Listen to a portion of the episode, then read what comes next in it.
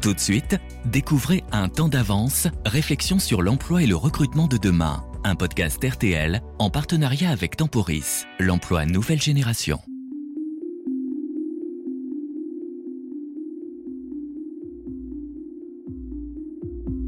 À quoi ressemblera demain le monde du travail? Sera-t-il plus digital, plus flexible, plus mobile, plus collaboratif, plus solidaire ou encore plus écolo? Alors que la crise du Covid-19 a profondément bouleversé nos habitudes, nos métiers, eux aussi, ont dû s'adapter, voire se transformer. Avec le télétravail, les locaux de certaines entreprises se sont presque entièrement vidés, les termes présentiel et distanciel se sont progressivement installés dans notre vie quotidienne, une vie dont les aspirations se sont elles aussi modifiées avec la pandémie. Certains n'hésitent plus à quitter la grande ville pour aller s'installer en région, quitte à changer totalement de carrière professionnelle. Et pour les entreprises aussi, cette crise aura changé la donne, notamment en matière de recrutement, au travers de discussions avec des experts et des acteurs du monde du travail. Nous allons tenter de répondre dans ce podcast un temps d'avance aux questions que se posent employeurs comme employés sur les bouleversements en cours et peut-être encore à venir en matière d'emploi. Bonjour Eric Ayer. Bonjour. Alors vous êtes économiste, directeur du département analyse et prévision de l'OFCE. Alors de prévision et de prospective, nous allons en parler dans un instant, mais avant toute chose, le travail en France tel qu'il était en décembre 2019, à la veille de la crise, ressemble-t-il encore à celui d'aujourd'hui?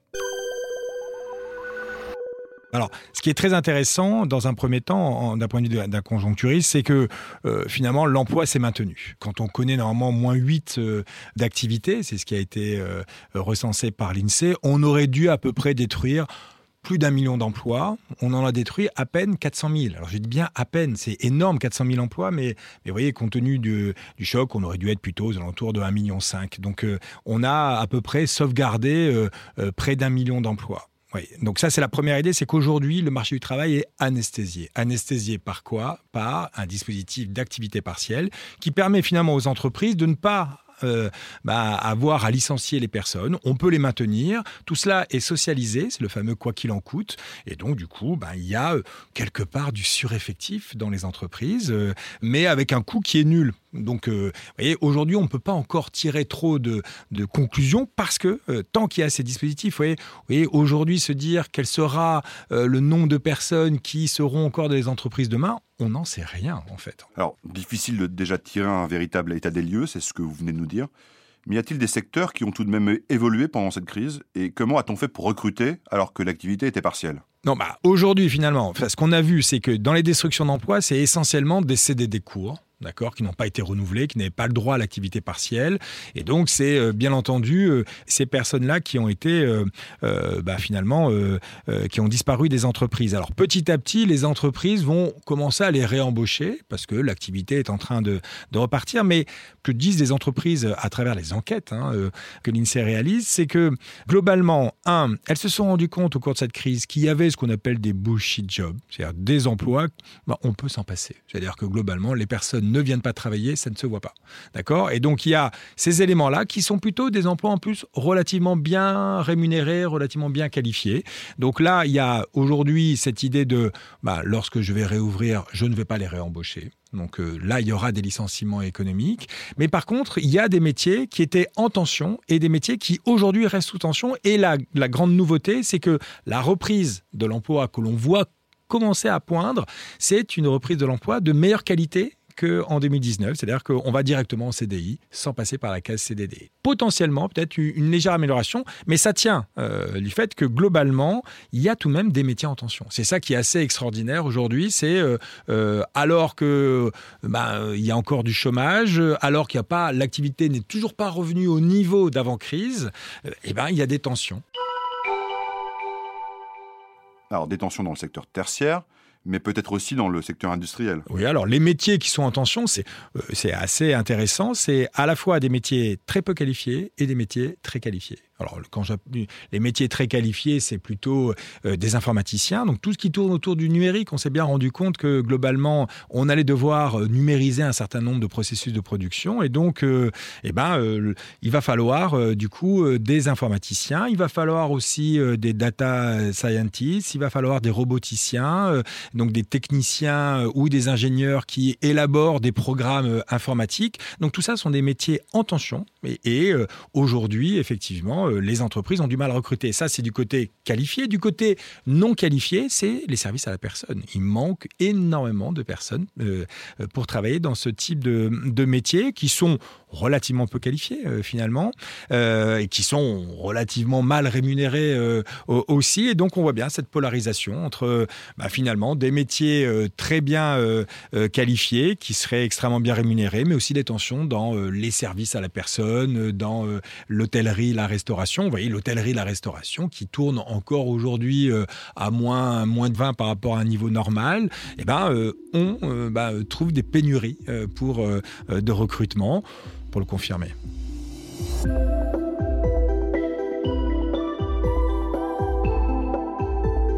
Alors, on a beaucoup parlé de télétravail, notamment dans le secteur tertiaire, mais on s'aperçoit finalement que d'après les chiffres de l'OSCE, que sur les 27 millions d'emplois que compte la France, seuls 18,5 se sont trouvés dans une situation de télétravail.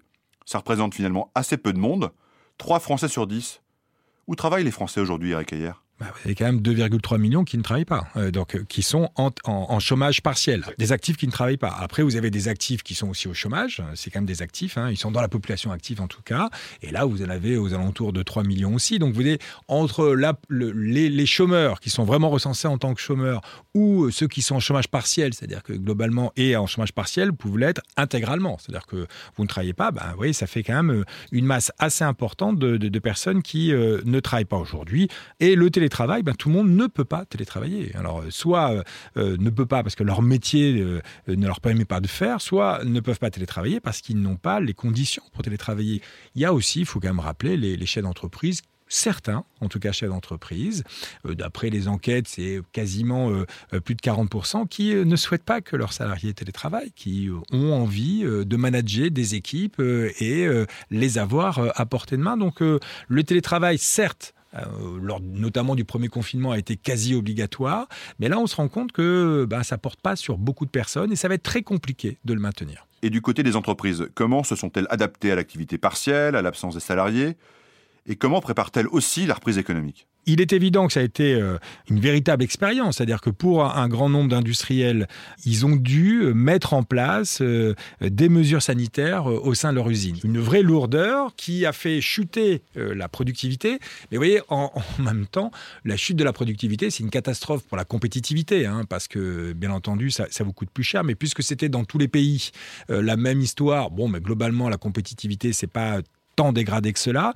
Mais attention, le jour où eh ben, on lève ces restrictions sanitaires et on lève ces, euh, ces, mesures sanitaires, il est possible que la productivité réaccélère et là, on aurait une croissance sans emploi. Vous voyez, si je prends le cas de la France en 2020, la France a détruit 400 000 emplois et le chômage a baissé alors que la population active augmente. Comment on peut faire baisser le chômage quand on détruit des emplois? Bah, tout simplement parce qu'il y a ce qu'on appelle des chômeurs découragés, des personnes qui sont sorties de la population active. Donc c'est encore un autre élément. Et l'INSEE appelle ça le halo du chômage. Et il y aurait 450 000 personnes qui, auraient, qui seraient sorties du radar, des découragés. D'accord?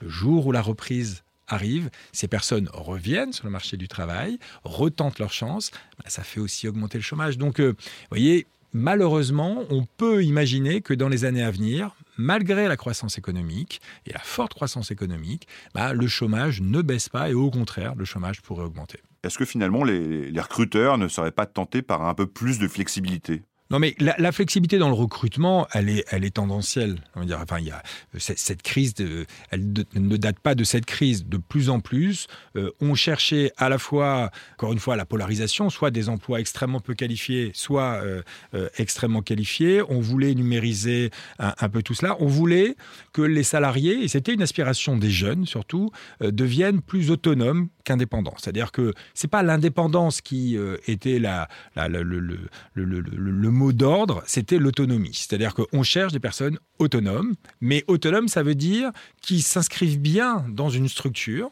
donc l'entreprise, mais avec une hiérarchie un peu plus souple et euh, euh, que ces personnes-là soient autonomes dans leur travail. Et c'est avec cette autonomie que le télétravail peut fonctionner. Pour une certaine catégorie, et notamment des jeunes et des jeunes très qualifiés, eh ben, euh, l'autonomie et le télétravail seront bah, une donnée importante pour être recruté.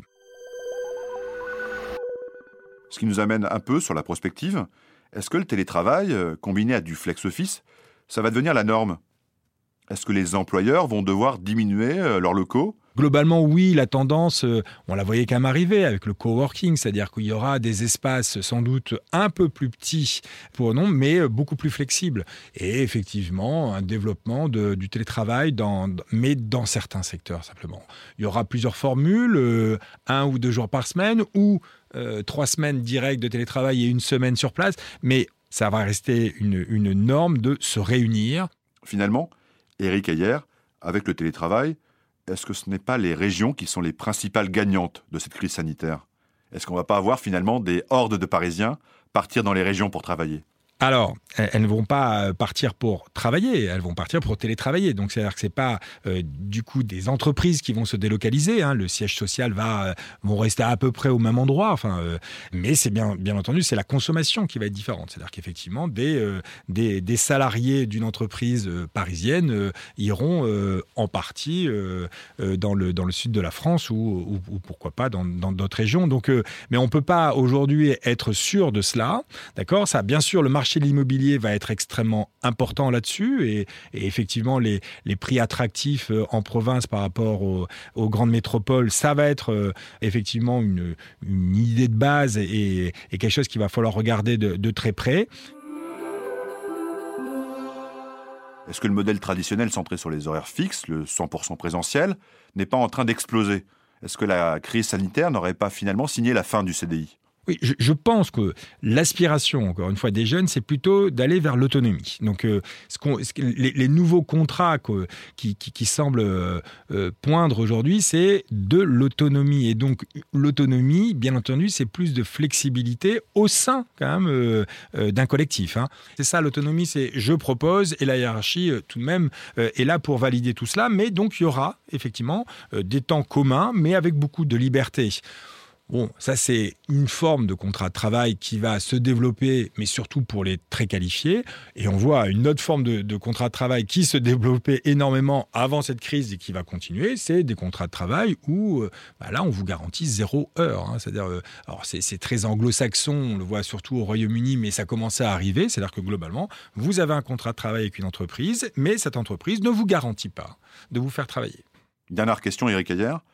À quoi pourrait ressembler la France en 2025, en 2030, sur le front de l'emploi? Oui, bien entendu, il y a certaines tendances qui commencent à, apparaître avec un peu plus de télétravail, mais ça va être extrêmement fractionné.